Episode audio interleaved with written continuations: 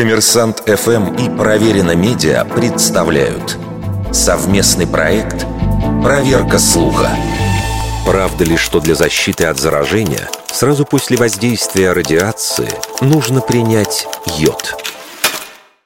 Препарат йода защищает щитовидную железу.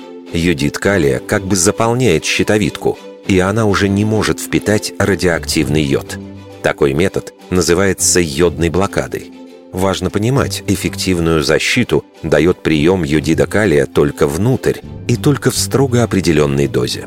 Более того, принимать этот препарат на всякий случай бесполезно и даже опасно из-за вероятности передозировки и отравления.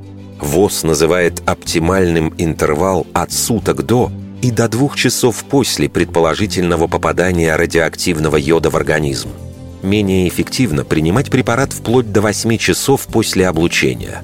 А по истечении суток после воздействия радиации такая профилактика бесполезна.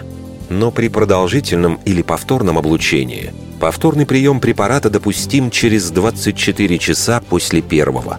Подводя итог, употребление йода калия защищает только щитовидную железу и только от радиоактивного йода – от воздействия других радиоактивных изотопов, например, цезия и стронция, он никак не помогает.